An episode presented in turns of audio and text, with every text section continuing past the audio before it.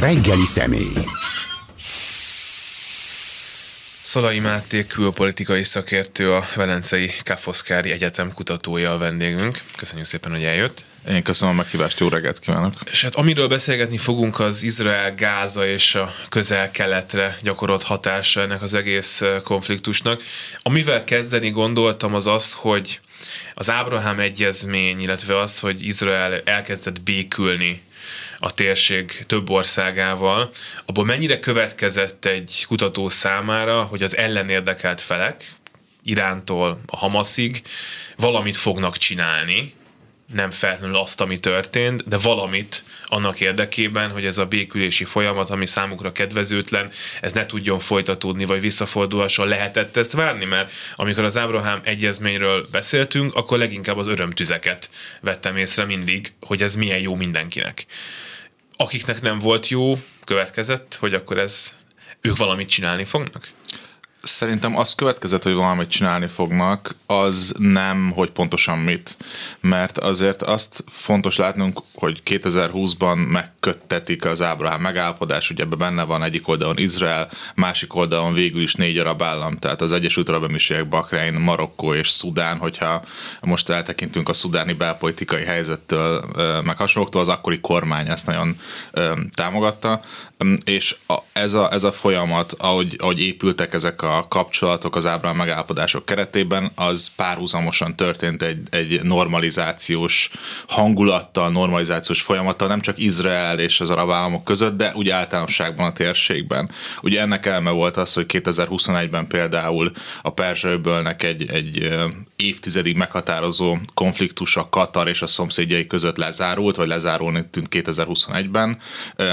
Folyamat, ennek a folyamatnak része volt az, hogy Szíriát visszafogadták az Arab Ligába. A folyamatnak része volt a, a szaudi-iráni közeledés, ami ugye idén ért el csúcspontjára kvázi. Tehát volt egy olyan békülékeny hangulat a térségben, ami azt mutatta, hogy mindenki egy kicsit most a gazdasági fejlődésre, a, a gazdasági stratégiájára teszi a hangsúlyt, és nem egy ilyen az arab tavasz időszakában megszokott egy ilyen expanzív külpolitikai stratégiára. Tehát ebből, az, ebből a tekintetben úgy tűnt, hogy Iránnak például, és azoknak az államoknak, akik nem ér, akiknek nem érdeke az, hogy Izrael és a, a, az arab országok közeledjenek egymáshoz, ők vagy a gazdasággal vannak elfoglalva, vagy pedig úgy akarnak eszkalálni, vagy úgy akarnak feszültséget okozni, hogy az nem feltétlenül a térségben, vagy nem, nem a térség szereplői között okozna konfliktust, hanem például az Egyesült Államokkal. Tehát inkább ebbe az irányba irányba gondolkodtak, gondolkodtunk szerintem, de ez kétségtelen igaz volt, hogy, hogy a, az izraeli-palesztin helyzetet sose szabadott elfelejtenünk, vagy sose szabadott háttérbe szorítanunk, mert ez mindig benne volt, vagy kvázi a pakliban, hogy valamilyen durva akció történik, mint ami történt is ugye előző hónapban. Akkor folytassuk, amiből mi következik. Sort utalta a szaudi-iráni közledésre, és ennek ugye azért is van jelentősége, ez most, ha jól emlékszem, tavasz körül kezdődtek, hogy valamennyire mérsékelték a korábbi konfliktusaikat, vagy valamelyest rendezték a korábbi kapcsolataikat, de ugye ennek azért is van jelentősége, mert amikor Szaúd-Arábia és Izrael elkezdtek közeledni, abban benne volt az is, hogy van a közös ellenség Irán, és közben kerül, kezdődött ez a fajta enyhülés Irán és Szaúd-Arábia között. Ez mennyiben változtatta meg a helyzetet? Én azt mondanám, hogy megváltoztatta meg nem is, mert kétségkívül volt egy közeledés Szaudarábia és Irán között, de, de azért nem jelenti azt, hogy a két fél nagyon szerette volna egymást attól a piattól kezdve. Ugye ne felejtsük azt el, hogy a diplomáciai kapcsolatok újra felvétele kvázi, vagy, vagy, vagy normalizálása, ugye most ezt a szót már mindenre használjuk, de, de továbbra is ez talán a legjobb ide is. Tehát a szaudi-iráni kapcsolatok normalizálása az nem azt jelenti, hogy itt egy, egy stratégiai változás történt volna, hanem egész egyszerűen visszamentünk abba az időszakban, ami 2017-ig, 2018-ig jellemezte a két fél kapcsolatait. Emlékezhetünk rá, hogy a 2010-es évek elején, amikor az arab tavasz keretében ugye rengeteg ország összeomlott, akkor nagyon intenzív vetélkedés zajlott Szaudarábia és Irán között.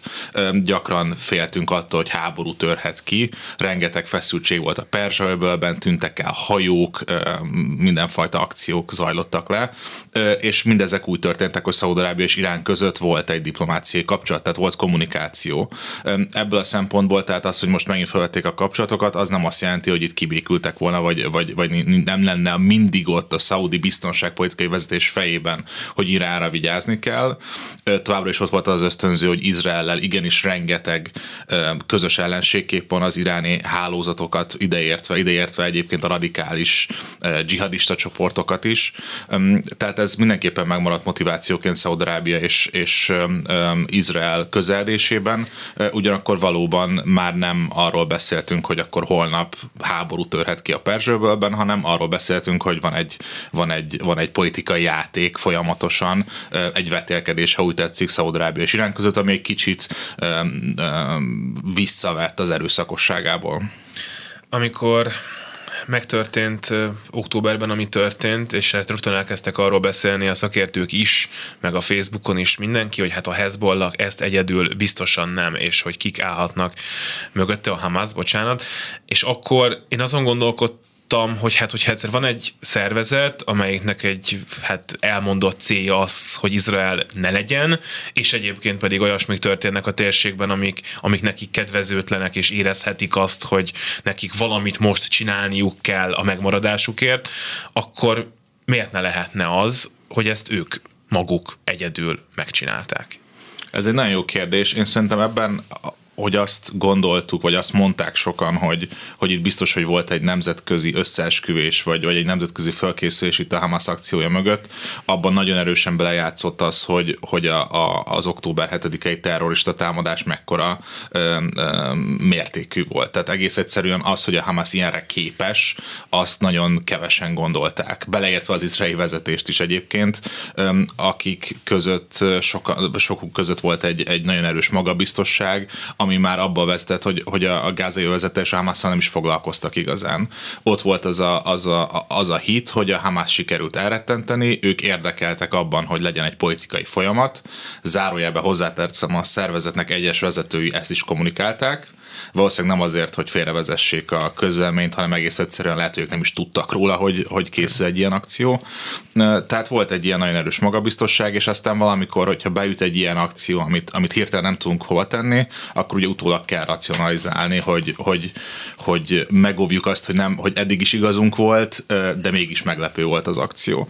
Egyébként biztos, hogy kapott a Hamas támogatást a, a, az akció előtt, ugye elsősorban Irántól, ami azt hogy a fegyverekben, kiképzésben, pénzben, know-how-ban, tehát a, az akció kivitelezésével kapcsolatos tudásban ölthetett testet, viszont, viszont szerintem továbbra is ott, ott kell, vagy abban kell, a jelenlegi információk arra vezetnek minket, hogy, hogy a Hamas maga találta ki ezt az akciót, és, és az, hogy nem volt koordináció, az azt erősíti az is, hogy hogyha lett volna, akkor sokkal könnyebb lett volna lefülelni ezt az egész akciót. Irán viszont továbbra is fenyegetőzik. Abban egyet szoktak érteni szakértők, hogy az, hogy ők nyíltan beszálljanak egy ilyen konfliktusba, az nem várható, de hát ott van a Hezbollah, tehát ezért közvetett úton be tudnak szállni. Eddig ez nem történt meg, vagy legalábbis hát nem olyan látványosan vannak északon támadások, meg háborús cselekmények, de azért ez nem történt meg. Mire lehet számítani, hogy fenyegetőzni fenyegetőzik, mi várható? Nagyon izgalmas a kérdés, és ne, nagyon nehéz jósolni bármit ebben a helyzetben természetesen, de, de azért megpróbálkozunk vele. Én azt gondolom, hogy valóban egyre kisebb az esély arra, hogy, hogy más szereplők is be fognak szállni ebbe az akcióba. Persze ez rengeteg mindentől függ. A Hassan Nasrallah, a Hezbollahnak a vezetője már két beszédet mondott a háború kitörése óta, az elsőt ugye november első napjában, talán másodikán vagy harmadikán, a másikat pedig most szombaton mondta, és láthatóan egyszerre több beszédet is bejelentett, hiszen ő sem akar jósolni teljesen, hogy, hogy nem lépnek be a konfliktusba, tehát magának akarja hagyni azt a mozgásteret, hogy, hogy bármikor úgy dönthet, hogy akkor ő mégiscsak belép. És nagyon érdekes volt azt látni, hogy amikor a, a november elejé beszéde volt, akkor azt mindenki nézte, tehát a, a közelkelt kutatók között én épp akkor egy konferencián voltam, egy panelben ültünk többen, és, és láttam a kollégákon, hogy mindenki YouTube-on nézi, vagy, vagy hallgatja, hogy, hogy, hogy mit mond Nasrallah, hiszen mindenkiben volt egy ilyen félelem, hogy na most lehet, hogy bejelentésre kerül egy háború, de aztán a Nasrallah beszéde egyébként hosszabb is volt, meg egy kicsit unalmasabb is volt, mint amire sokan számítottak, igazából csak védte talán egy kicsit iránt és a saját magát, abban az értelemben, hogy, hogy ő is arról beszélt, hogy nekik nem volt felelősségük kvázi ebben az akcióban, tehát nem ők tervezték meg, nagyon támogatták persze ideológiai, politikai, de nem ők szervezték meg. Irán nem mozgat mindenkit, mindenki a saját útját járja, saját döntéseit hozza, és, és természetesen hát arról is beszélt, hogy, hogy, hogy ők azért Izraelt továbbra se támogatják, vagy továbbra se szeretik, és harcolnak ellene, viszont nem új háborút indított el, hanem azt mondta, hogy mi már vívjuk ezt a harcot nagyon régóta. Ugye ebből mi következik? Egy elemző számára azt jelenti, hogy akkor ő magáról eltolja a felelősséget, hogy nem mi fogunk most belépni a háborúban, hanem mi már ezt csináljuk.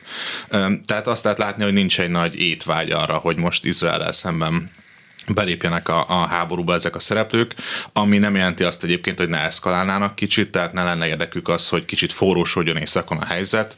Ugye nagyon sok elemző azt mondja, hogy most a Hezbollahnak az a célja, hogy, hogy úgy helyezzen nyomást Izraelre északról, hogy egyrésztről Izrael kivonjon erőforrásokat Gázából, tehát ne odafigyeljen, ne a Hamas elpusztításra figyeljen, másrésztről viszont ez az eszkaláció ne legyen olyan mértékű, hogy egy, egy totális háború robbanjon ki Hezbollah és Irán között, vagy bocsánat, Hezbollah és Izrael között, hiszen ennek a háborúnak beláthatatlan következményei lennének. Ugye a két fél, tehát a Hezbollah és Izrael között volt egy nagy háború 2006-ban, amit mindkét fél egy kudarcnak ítél meg, rengeteg erőforrást elpazaroltak, és nem lett belőle semmit, tehát semmi kimenet nem volt lett az egészből, ami pozitív lett volna bármelyik fél számára is.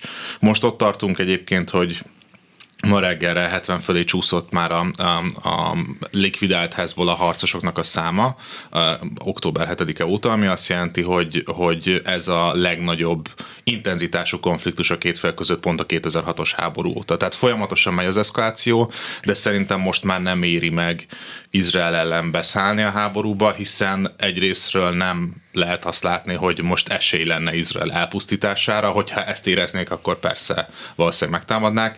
Másik oldalról pedig ugye akkor lenne még a részükre racionális, hogyha úgy éreznék, hogy Izrael biztos, hogy belép ellenük a háborúba egy adott ponton, és akkor ők akarják ezt megelőzni. Szerintem most erről, erről nincs szó, tehát az izraeli vezetés láthatóan Gázára akar koncentrálni, a Hamas felszámolására akar koncentrálni, és meglátjuk, hogy ez, ez hogyan alakul az iráni érdeknek tulajdonképpen megfelel az, ami most történik? Tehát Izrael nem tud tovább barátkozni a térség államaival, Izraelt egyébként nem csak az arab világban, hanem Nyugat-Európában is egyre többen utálják, viszont az Egyesült Államok nem visz oda nagyon sok fegyvert, hiszen nem eszkalálódott még a háború, ez nekik így tulajdonképpen tökéletes?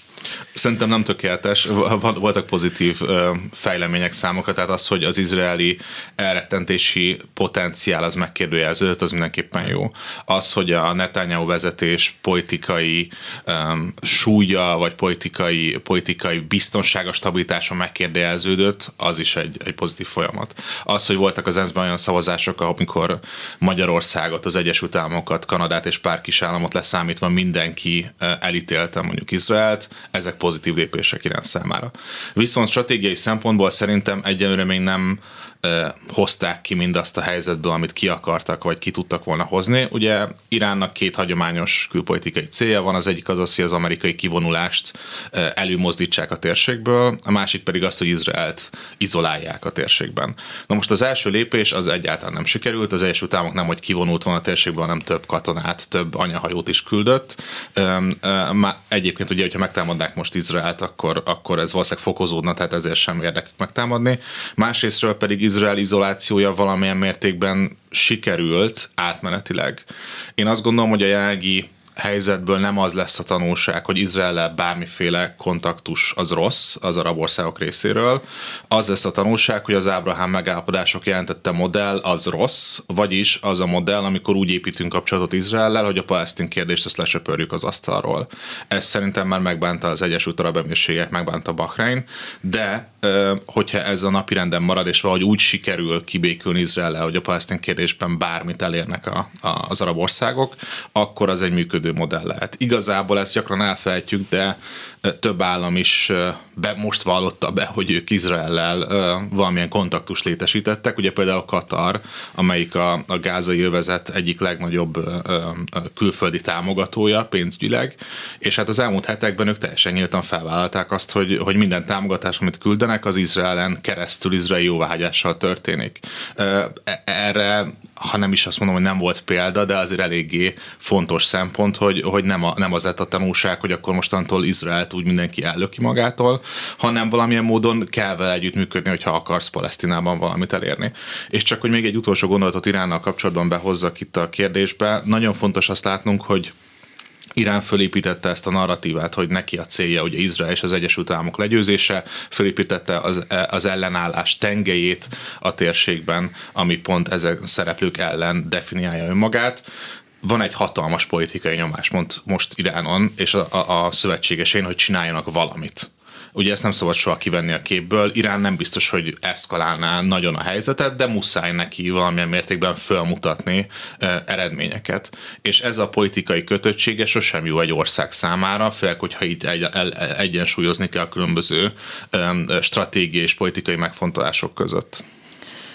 Akkor palesztin kérdés. Lehet, hogy még nagyon korai erről beszélni, hiszen még benne vagyunk a háborúban, de hát már vannak mindenféle ötletek arra, hogy majd hogyan tovább, hogy majd, ha a Hamas meggyengült, hát megsemmisíteni, azt szerintem abban mindenki egyetért, hogy nagyon nem lehet, de már annyira meggyengült, akkor majd a Fatah átveszi. Ezek mennyire olyan forgatókönyvek, vagy mondjuk ez a konkrét forgatókönyv, amivel majd elő lehet mozdítani egy későbbi együttműködést, akár a Ábrahám egyezmények egymás másfajta felélesztését, vagy a szaudi kapcsolatok helyrehozását, vagy ugye Jordániát, amelyik most éppen kivonta a nagykövetét Izraelből.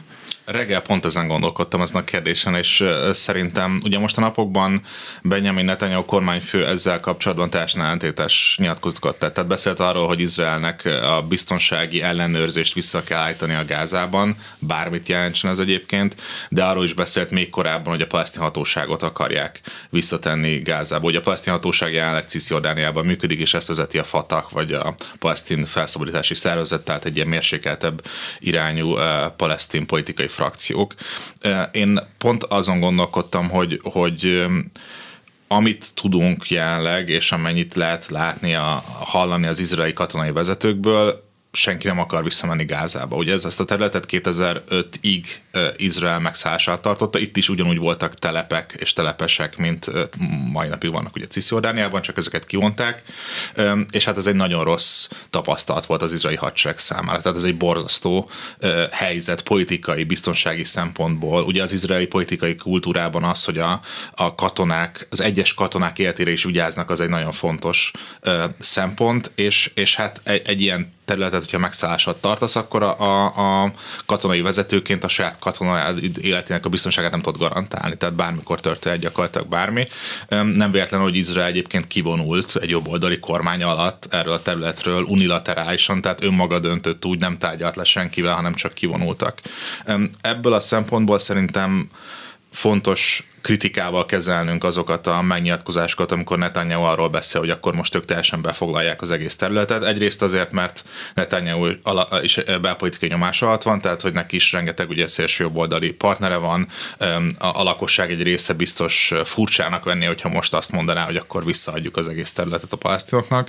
Másrésztről pedig, ahogy a kérdésben szerintem meg is fogalmazódhatott egy ilyen sejtés, hogy, hogy, hogy ugye itt Izraelnek gondolnia kell arra, hogy más arab szereplőkkel is tárgyalni kell ebben a helyzetben.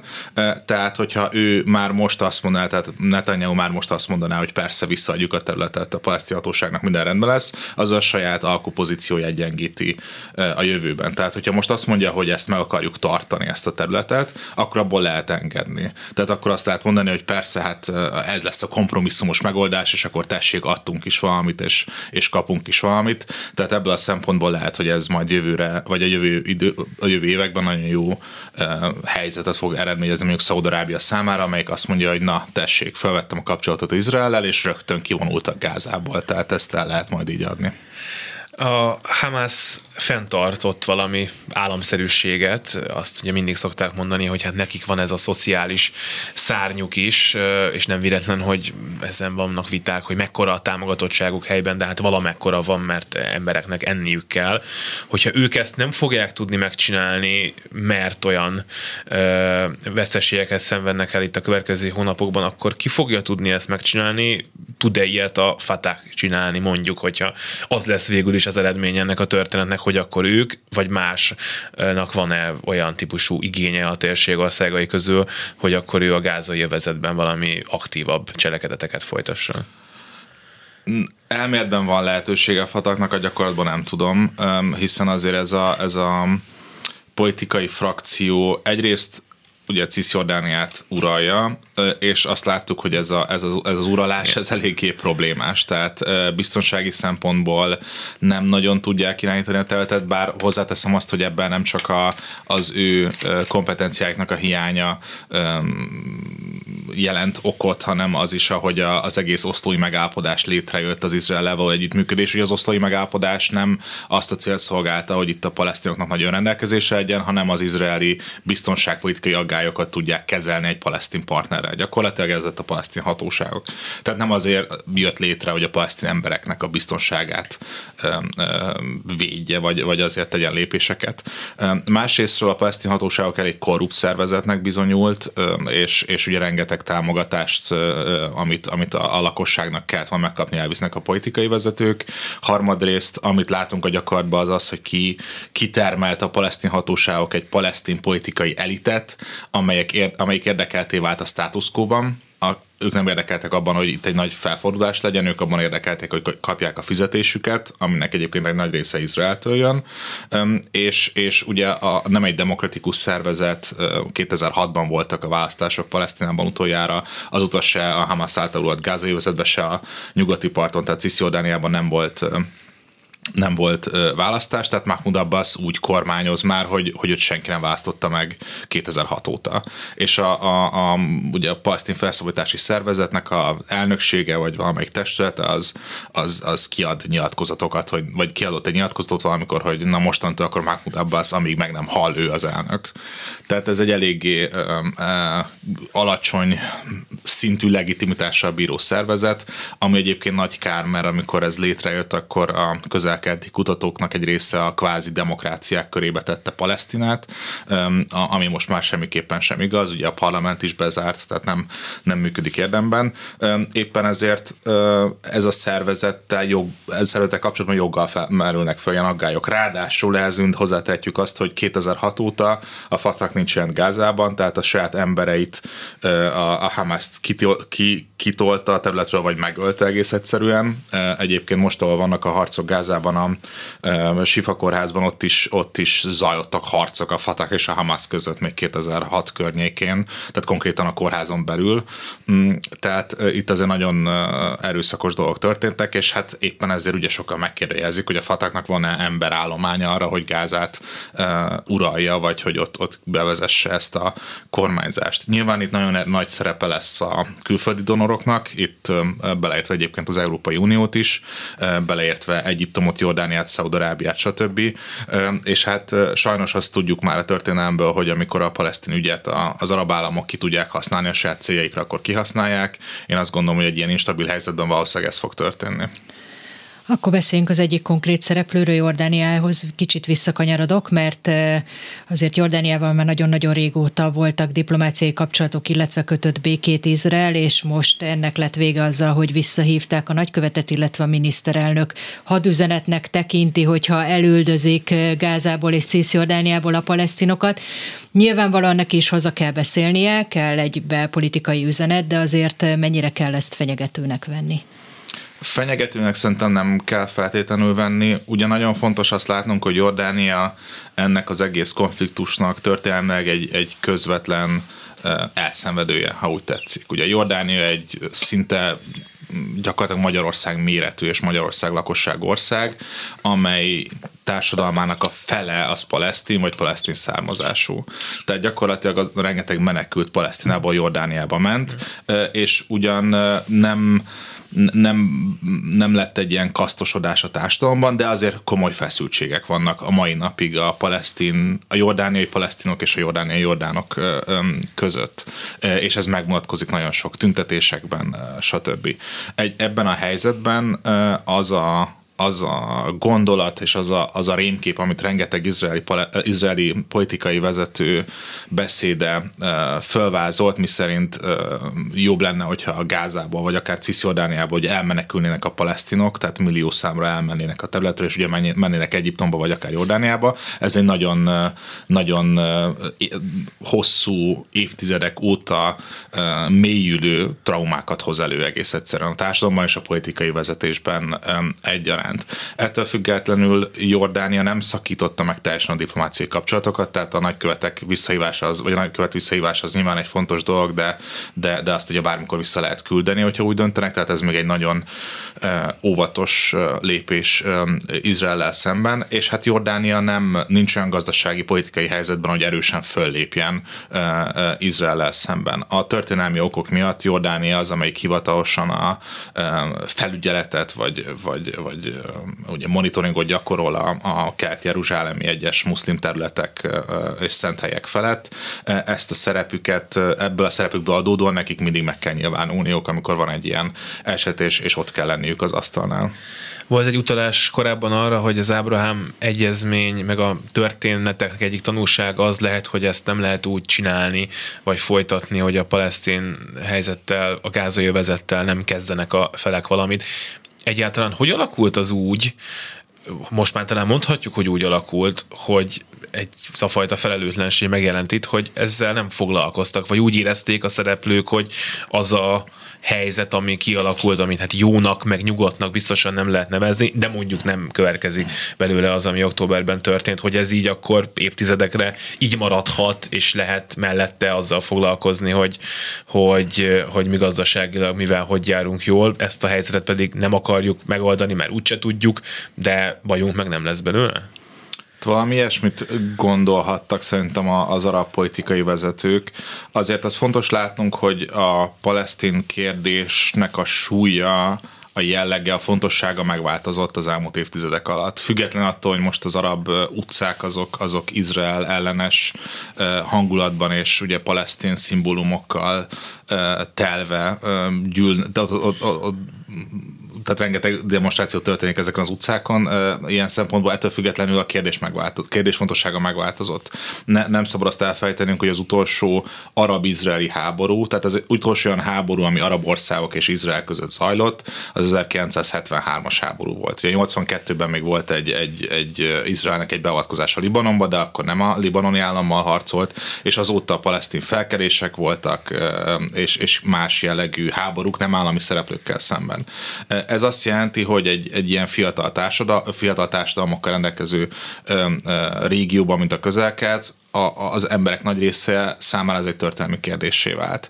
És akkor ez még hozzátehetjük azt, hogy az arab tavasz időszakában ugye mindenki a saját gazdasági, politikai problémáira fókuszált. Úgy tűnik, hogy Izrael nagyon magabiztossá válik, Izrael azt csinál a palesztin területeken kis túlzással, amit akar, és nem lesz belőle semmi nagyobb probléma. Ezt látták az arab vezetők, akiket ugye jobban érdekelt az, hogy milyen gazdasági, biztonságpolitikai együttműködést tudnak Izrael csinálni, mint hogy hozzányúljanak ez a darásfész részekhez. És, és ugye nem szabad azt, azt elfejtenünk, hogy nem Szaudarábia kezdte mondjuk ezt a közeledést, hanem két kis állam, Bahrein és az Egyesült Arab Emírségek. Ugye tesztelték kicsit a vizeket, hogy mi történik, hogy a két kis állam megcsinálja ezt. Az Egyesült Arab Emírségek még, még lehet, hogy függetlenül hozott döntést, de hogy Bahrein nem tud Szaudarábiától függetlenül ilyen döntést hozni, az biztos. Tehát mindenképpen volt egy ilyen teszt jellege ezeknek a kapcsolatépítési törekvéseknek, és, és szerintem ez volt a legfontosabb motiváció, hogy ezt, ezt hanyagolják, plusz az, hogy hát ez egy, ez egy elképesztően bonyolult kérdés. Tehát bármit megpöckölsz ebben, akkor, akkor, akkor, akkor összeomlik az egész gyakorlatilag. Ez most kicsit jóslás, vagy inkább becslés mondjuk szebben kategória, hogy mindez, amiről most beszélünk, hogy újra majd közeledni fognak, csak kicsit másképp az arab államok Izraellel, majd Jordániával is rendeződik valamilyen szinten ez a viszony, ez mikorra várható? Tudom, még tart a háború, tehát hogy most ez most nagyon benne vagyunk még, de azért így lehet-e, mert korábban mondtak olyanokat, hogy egy éven belül, tehát hogy lehet-e még ilyeneket mondani? Azért nem lehet szerintem mondani, a háború nyilván egy dimenzió miatt ezt nem, nem lehet becsülni vagy jósolni. A másik ok pedig az az, hogy az izraeli belpolitika jelenleg kiszámíthatatlan. Tehát szerintem Netanyahu-val nehéz lesz békülni mostantól. A Netanyahu kormányal nehéz lesz békülni az arab államoknak, tehát nem, nem, nem lehet egész egyszerűen egy olyan kormányfővel arab ö, ö, politikusnak mondjuk kezet fogni, aki ezt a, a, a gázai offenzívát megcsinálta a politikai okokból. Viszont a jó hír az arab országok vezetői számára, hogy nem biztos, hogy Netanyahu lesz a miniszterelnök hat hónap múlva, két év múlva. Nem tudjuk, hogy mikor, de azért nagyon valószínű, hogy, hogy Netanyahu politikai karrierének vége felé közeledik. A, ugye rengetegen hozzák az 1973-as háborút párhuzamba a jelenlegi eseményekkel, akkor Golda Meir túlélte politikailag a háborút, meg is nyert egy választást, de utána le kellett mondania, mert ugye kijött a vizsgálóbizottság eredménye, a politikai feszültségeket nem tudtak kezelni, stb. Tehát szerintem Netanyahu is valami ilyesmi történhet, történhet. Rengetegen Izraelben egyébként már arról beszélnek, hogy, hogy nem az a kérdés, hogy megbukik-e, hanem hogy mikor és hogyan bukik meg. Tehát ő maga érzi azt, hogy le kell mondania, vagy pedig próbálja elhúzni, ahogy csak tudja, ugye a háborút is tudja húzni egy picit, fent tudja tartani azokat a körülményeket, amelyek között mégiscsak a Likud, tehát az ő pártja lesz a, a kormány közelben. Persze most már az is egy nagy kérdés, hogy a Likudon belül meg tudja tartani a, a támogatottságát. Tényleg jóslás kategória, de hát próbálkozzunk meg vele, azért itt a két állami megoldásnak a realitása már az elmúlt években is, is messze került, és hát van, aki mondja, hogy akkor ez most, ez most teljesen messze, meg hát vannak fejtegetések arról, hogy most azok, akik, akik Gázában gyerekek nagyobb részt vannak, és ott is maradnak, és túlélik majd ezt a, ezt a helyzetet, meg akár hát a környező arab országokban, akik azt látják az utcákon, hogy Palesztina e, éljen, és Izrael pedig, pedig, pedig nem, ők, ők úgy fognak felnőni, hogy, hogy gyűlölni fogják ezt az országot, és hát ebből nagyon nehezen következik akár hosszú távon is valamilyen béke felé vezető megoldás, amikor Izrael biztonsági problémái, aggályai azok nem lesznek még sokkal erősebbek, mint a korábbi években voltak, hát nem, hogy kevesebb és, és a nyugalom felé menjen a dolog. Hogyha az arab utcák hangulatából vezetjük le a két állami megoldás esélyt, akkor teljesen igazad van, tehát hogy ennek semmi, semmi leállítása nincs. Ugyanakkor eddig sem lett volna, tehát hogy nyilván az arab utcák továbbra is, ahogy eddig is továbbra is izraelenesek lesznek. Ugyanakkor szerintem a két állami megoldás útján több akadályt jelentenek a politikai és gyakorlati akadályok, amikre ugye utalás is történt, ugye beleértve azt, hogy a palesztin vezetés megosztott, ugye, hogy beszéltünk, hogy a palesztin hatóságok nem igazán tudják betölteni azt a funkciót, amit elvártak tőle. E, ugyanúgy ott van az a kérdés, hogy Izrael akar-e, vagy engedne egy államot, egy palesztin államot maga mellett. Ez az állam pontosan milyen szuverenitással rendelkezne, ugye mi lesz Jeruzsálemmel, millió kérdés, ami a víz megosztás kérdése, a palesztin menekültek kérdése, millió kérdés, amire, amire semmi választ nem látunk az elmúlt két-három évtizedben, de igazából még az osztói folyamat, ugye a 90-es években, ami a csúcsa volt a béke, béke folyamatnak, vagy béketárgyásoknak, abban sem láttuk ezeket a válaszokat, hanem ott is csak elódázták ezeket a, a kérdéseket. Tehát azt gondolom, hogy, hogy valóban rengeteg ilyen uh, akadály van meg, és én, én azok közé tartozom, akik nagyon kritikusak voltak eddig is a két állami megoldás végrehajthatósága kapcsolatban. Paragi Beát, a kolléganőmmel egyébként egy hosszú kétrészes cikket is publikáltunk ebben a témában pár éve, ami, ami kifejezetten a két állami megoldás ellehetetlenésével foglalkozott. Viszont kettő dolog miatt mégsem vetném el teljesen ezt a szenáriót. Az egyik az az, hogy, hogy ugye egy olyan helyzet alakult most ki, ami, aminek a, a kimeneteit egyáltalán nem látjuk, és, és emiatt lehet, hogy egy dominó eldőlésével ugye más dominók is tudnak eldőlni, és, és, és kialakult egy olyan helyzet, amiben egyes kérdéseket könnyebb lesz megoldani. Hogyha valóban sikerül a Hamaszt vagy legyőzni, vagy el lehetetleníteni, azzal egy problémás dominó kidőlt mi lesz a palesztin hatósággal, mi lesz az arab országokkal. Ezek mind olyan kérdések, amelyeket meg lehet úgy oldani, hogy közelebb kerüljünk a két állami eh, megoldás felé. A másik pedig az, hogy a hogy a történelemben már ez bebizonyosodott, a politikusok sokkal kreatívabbak, mint az elemzők. Tehát ők ki tudnak hozni olyan megoldásokat az asztalon, amik, amiket az elemzőkre, elemzők korábban azt mondták volna, hogy ezt lehetetlen megoldani, és mégis működik, vagy, vagy valamilyen módon mégis uh, megvalósul, tehát ebből a szempontból szerintem lehet, lehet, lehetünk egy minimálisan bizakodóak, hogy ez, ez nem került a teljesen a napirendről. Egy kicsit most belemennék az izraeli belpolitikába, mert beszéltünk ugye, hogy Netanyahu nem valószínű, hogy a helyén marad, hát ebben szerintem megállapodhatunk, hogy nincs sok esélye, de az azért látszik a történelemből, hogy általában hogy a jobb oldal az, amelyik tudott békét kötni, hát nekik volt nagyobb társadalmi felhatalmazásuk. Most nem tudjuk, hogy mi lenne egy következő választás kimenetele, az látszik, hogy a bal oldalon nincs most olyan nagy erő, amelyik át tudná venni a kormányzást. Tehát, hogyha innen nézzük, akkor belpolitika politikailag, ha lenne egy kormány vagy miniszterelnök váltás, akkor azért még megmaradna az esély arra, hogy valamiféle közeledés legyen a távoli jövőben vagy középtávon.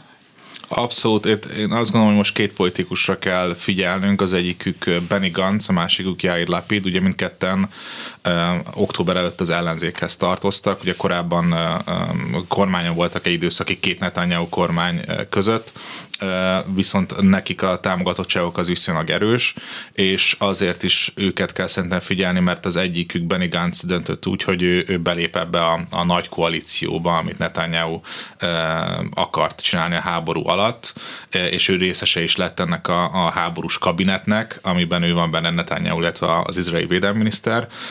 A másik oldalon viszont Jair Lapid úgy döntött, hogy ő nem vesz részt ebben a projektben, tehát hogy bárhogy is sül el a háború, valamelyiküknek szerintem ez jól fog, jól fog jönni, és, és ők azok a vezetők, akiknek a szavaira odafigyelnek az izraeliek, akiknek szerintem megvan az a politikai tőkéjük, és egyébként katonai tapasztalatuk is Benny Gantz esetén, hogy az izraeliek bízzanak abban, hogy egy ilyen nagyon bonyolult helyzetben tudjanak kormányozni, illetve már most sokan mondják azt, hogy jobban örülnének, hogyha Benny Gantz vezetné ezt a kormányt, és nem Netanyahu.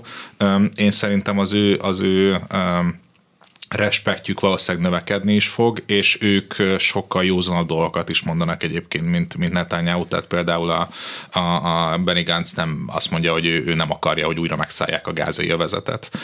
Én szerintem nekik, ugye ők a politikai középről jönnek, azt szoktuk mondani, de nyitottak a baloldalval együttműködésre, nekik szerintem meg lenne a lehetőség arra, hogy, hogy tárgyaló partnerek legyenek. És még csak egy gondolatot hozzátennék ahhoz, hogy, hogy természetesen az izraeli szélsőjobbon látjuk a, a, a, a támogatottság növekedését. Az elmúlt időszakban őket nem szabad leírni, viszont most a, a háború alatt én nem érzékelem azt, hogy mondjuk ők nagyon sok hasznot tudnak volna ebből uh, csiholni, például azért sem, mert ők nagyon kritikusak az izraeli arabsággal szemben, tehát nem a gázai, cisziordáni palesztinokkal, hanem az izrael belüli arab lakossággal szemben, és rengeteg olyan megjegyzést tettek, amiben, ami ellenük irányult. A gyakorlatban viszont azt látjuk, hogy, hogy nagyon erős a szolidaritás Izraelnek a zsidó és, és arab lakossága között jelenleg. Tehát az, hogy az elmúlt években még voltak feszültségek a két társadalmi csoport között, de most azt látjuk, hogy, hogy van egy összefogás, van egy, van egy, egy szolidaritás érzet az izraeli arabok közrében, az Izrael állammal szembeni szolidaritás az, az történelmi csúcsponton van gyakorlatilag a Hamas támadását követően. Ezek mind olyan lépések, amik, amik szűkítik a szélső jobb oldalnak a mozgásterét. A politikai felelősségnek a fejtegetésében hol tartanak az elemzők meg a politikusok akár? Tehát amikor ez a történet volt, akkor itt a telepes politikától a túltolt igazságügyi reformon át a egyébként választási eredményt el nem fogadó ellenzéki tüntetőkön keresztül itt mindenkinek a felelőssége előkerült. Azt nem hiszem, hogy konszenzus ebben lesz, de hol tartunk? Szerintem ezek a, a viták még nagyon sokáig fognak zajlani, és, és a háború után szerintem még intenzívebben fognak zajlani, mint most. Már csak azért is, mert én azt érzékelem, hogy az izraeli társadalomban a mai napig a legmeghatározóbb kérdés az még csak nem is azt mondom, hogy a háború ugye, hanem a túszoknak a kérdése. Ugye ne felejtsük azt el, hogy továbbra is a kiinduló ponton vagyunk ebben a kérdésben, tehát van 240 túsz, akiket a Hamas elhurcolt Gázába, ugye köztük vannak csecsemők és, és 85 éves idős nők is. Ugye ezeknek egy, egy része izraeli állampolgár, egy részük kettős állampolgár, és részük nem rendelkezik izraeli állampolgársággal az ő ügyükkel van a, legtöbb izraeli lefoglalva. Tehát az, hogy őket nem sikerült kiszabadítani, nem, és az, hogy úgy tűnik, hogy az izraeli kormány számára sem ez a legnagyobb prioritás, az egy, az egy hatalmas feszültséget okoz a társadalom. Ugye nap, nap, minden nap gyakorlatilag vannak tüntetések ezzel kapcsolatban Izraelben. Tehát azt gondolom, hogy, hogy mindenképpen a túszok ügyét le kell zárni ahhoz, hogy itt ezek a viták, ami, amikre, amikre utalt, azok, azok le tudjanak zajlani olyan mértékben, hogy, hogy kézzelfogható politikai felelősséget meg lehessen állapítani. Addig a pontig szerintem van egy nagyon közvetlen veszélyérzet. Ugye, hogyha rengeteg interjút olvasunk el azokkal az emberekkel, akik, akiknek a családtagjait, ismerőseit rabolták el, hát ők nem, nem tudják még hova tenni ezt a helyzetet, nem tudnak elmozdulni ebből a lépésből, tehát, tehát azt gondolom, hogy ezt mindenképpen le kell zárni ahhoz, hogy, hogy itt egy, egy átfogó párbeszéd induljon meg.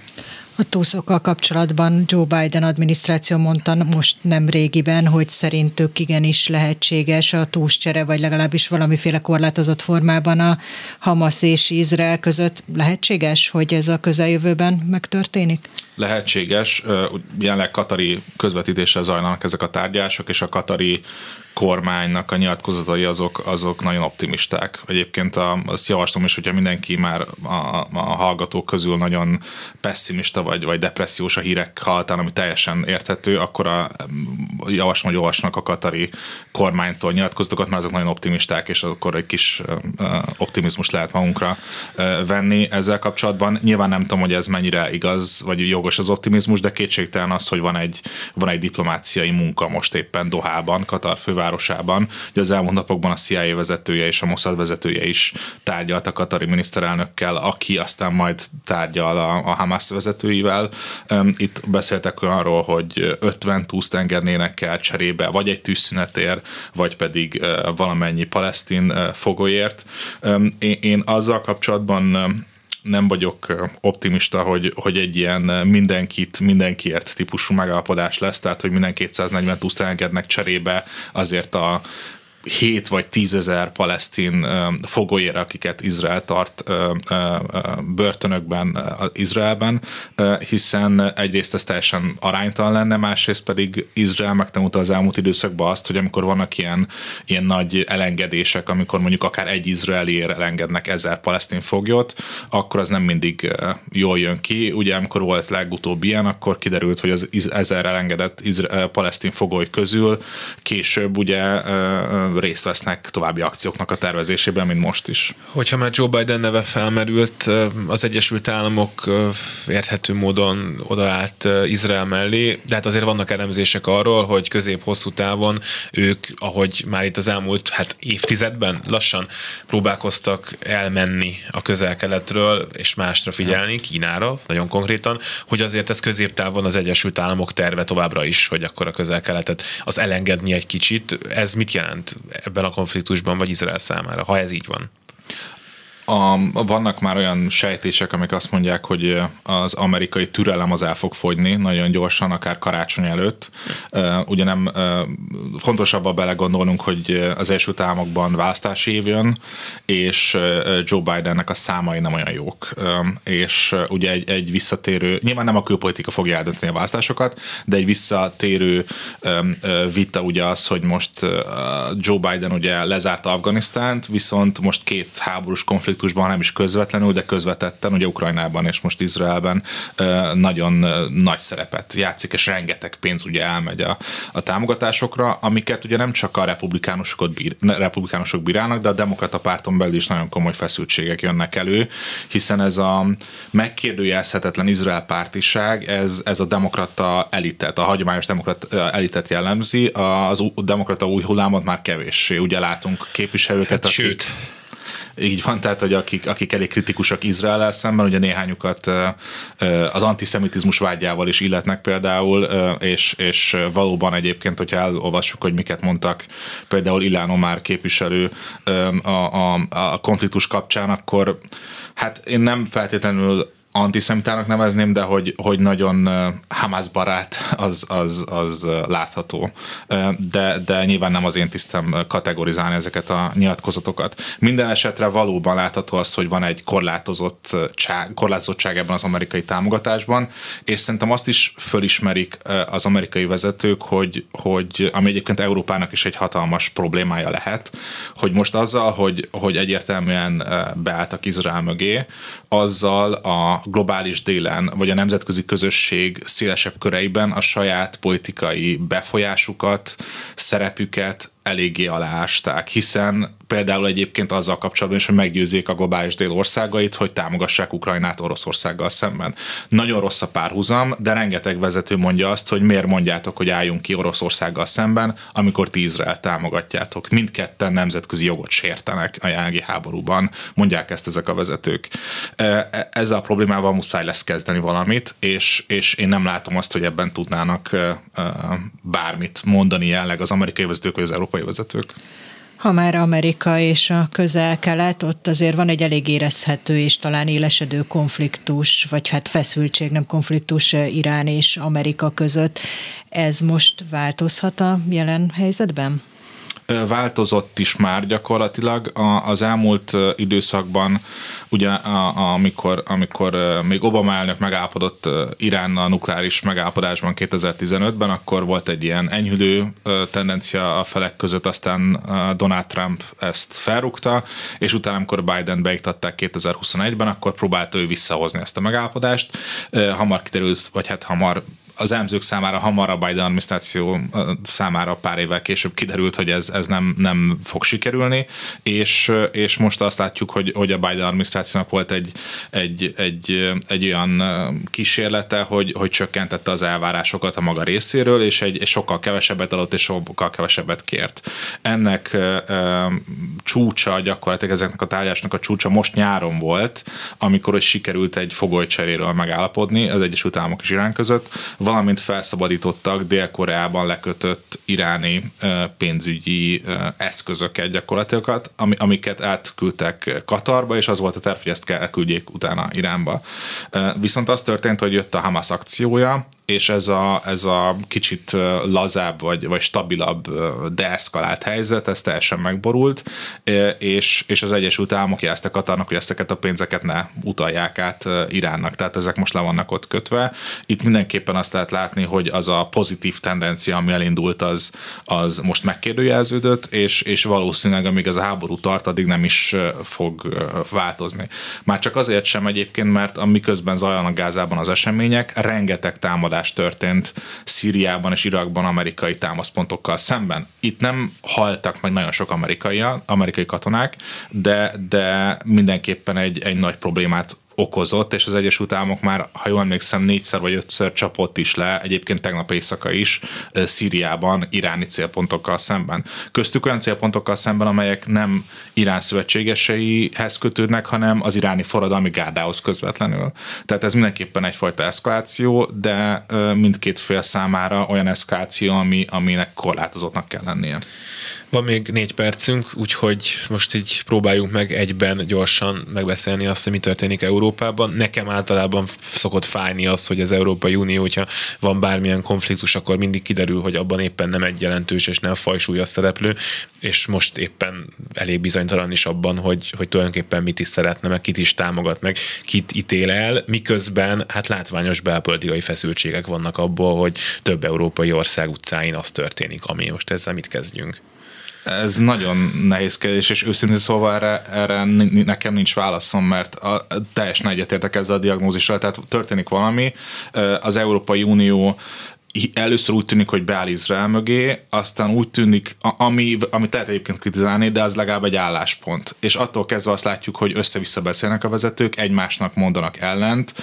Ugye az Európai Bizottság különböző tagjai mást mondanak, ugye Várhelyi Oliver biztosnak a, a, a hozzájárulása ehhez a, ehhez a, a, a káoszhoz szerintem egyértelmű, aki bejelentette ugye, hogy föl, az Európai Unió felfüggeszti a, a palesztinának nyújtott segélyeket, aztán kiderült, hogy mégsem, vagy hogy ezt csak ő kiírta car Twitterre vagy X-re, tehát hogy ez, ez egy elképesztő ö, helyzet szerintem, ö, és, és abból a szempontból viszont, hogyha kilépünk Európából, és ahogy néztem az izraeli vagy, vagy más közelkeleti forrásokat, vagy meg sem említik az Európai Uniót, vagy pedig úgy vannak vele, hogy hát ez pont ugyanaz, mint bármikor máskor, hogy az Európai Unió nem tudjuk, hogy mit mond, de, de, de nem is olyan fontos igazából, hogy mit mond. Tehát ez, ez egy borzasztó helyzet szerintem, amiből nagyon nehéz bármilyen irányba elmozdulni.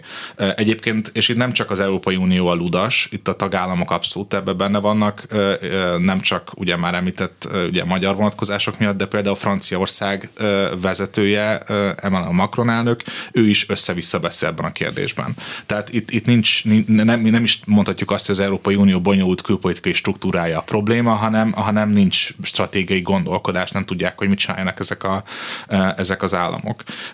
Ami ennek a kérdésnek a belpolitikai része és a, a növekvő antiszemitizmus, a növekvő iszlamofóbia, amit látunk az utcákon, és, és egyébként nem csak az utcákon, de, de ne, nekem az a benyomásom, hogy akadémiai intézményeken belül is ugye megjelennek erősen ezek, nem csak Amerikában, hanem ugye Európában is. Ez, ez egy nagyon nehéz dolog, és megint csak itt féli, hogy a szélsőséges pártok fognak ebből, ebből profitálni, illetve lesz egy ilyen nagy, megint egy nagy migráció ellenesség ebben a kérdésben kettő percünk maradt, nem biztos, hogy elég lesz, de azért gyorsan elhadarom, hogy most olvastam egy elemzést arról, hogy hogy a népmozgások, népvándorlásoknak köszönhetően ugye egyre kevesebb a zsidó lakosság Európában, viszont hát azt tudjuk, hogy egyre több a muszlim, tehát nyilvánvalóan, hogy nekik is meg kell felelni a különböző kormányfőknek, tehát amikor össze-vissza beszélnek, azért ez is benne van, nem? Abszolút, abszolút, és hát mondjuk különösen Franciaország estén, akit amit említettem, ugye ott egyértelműen látható, hogy van egy muszlim szavazótömb, akikre oda kell figyelni. De egyébként az Egyesült Államokra is igaz ez, hogy, hogy ott is van egy hatalmas muszlim szavazótömb, ugye arab, arab-amerikaiak, palesztin-amerikaiak is vannak, de nyilván Európában is ezek elmondhatóak.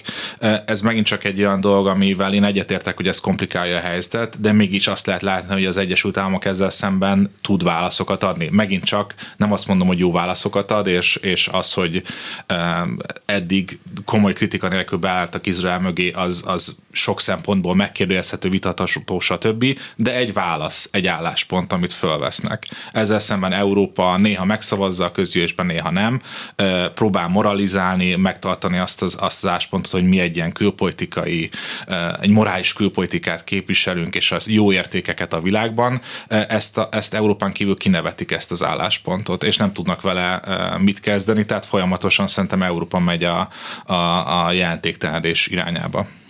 Ez egy nagyon rossz végszó lenne. Izrael biztonsága, hát a léte nem is nincs is közvetlenül fenyegetve, de a biztonsága biztosan, és látszik, hogy ez a következő években, évtizedekben változni fog jelentősen, vagy ezzel együtt kell élni. Szerintem uh, Izraelnek a, a biztonsági kapacitásait nem szabad lebecsülni, tehát továbbra is ott vannak uh, ugye nukleáris fegyverek, továbbra is ott van egy nagyon erős uh, uh, védelmi erők, amelyek uh, ugyan uh, hibákat követtek el, de, de az ütőképességük az nem kérdőjelződött meg. Ami szerintem uh, fontos lesz az, a, az a, az Izrael szempontjából az, az elrettentő kapacitásnak a visszaállítása, tehát ne harcolni kelljen, hanem már megelőzni mindenfajta akciót Izrael szemben, hiszen ez sokkal olcsóbb ember embereket le, emberéleteket lehet megmenteni, stb. Ez lesz az érdekes kérdés. Ugye jelenleg az elrettentő kapacitást hoz nagyban hozzájárul az a két amerikai anyahaj, ami, anyahajó, ami ott van Izrael mellett. Nagy kérdés az lesz, hogyha kivonják ezeket, akkor mi lesz, de én nem gondolom azt, hogy Izrael létet, létét meg, megkérdőjelezhetnénk, vagy bárki megkérdőjelezhetne. Ez talán egy jobb végszó. Szalai Máté külpolitikai jellemző, a Velencei Káfoszkári Egyetem kutatója volt itt velünk, nagyon szépen köszönjük. Én köszönöm, kellemes napot kívánok. És ezzel a reggeli gyors véget ért elkészítésében segítségünkre volt Csorba László, Zsidai Péter és Balogh Kármen. Elköszönnek a műsorvezetők. Herskovics Eszter. És Sámec János, Szénási Sándor. Ma is lesz a három az igazságban, meg jövő héten már a reggeli gyorsban, és köszönjük szépen a figyelmüket. Minden jót!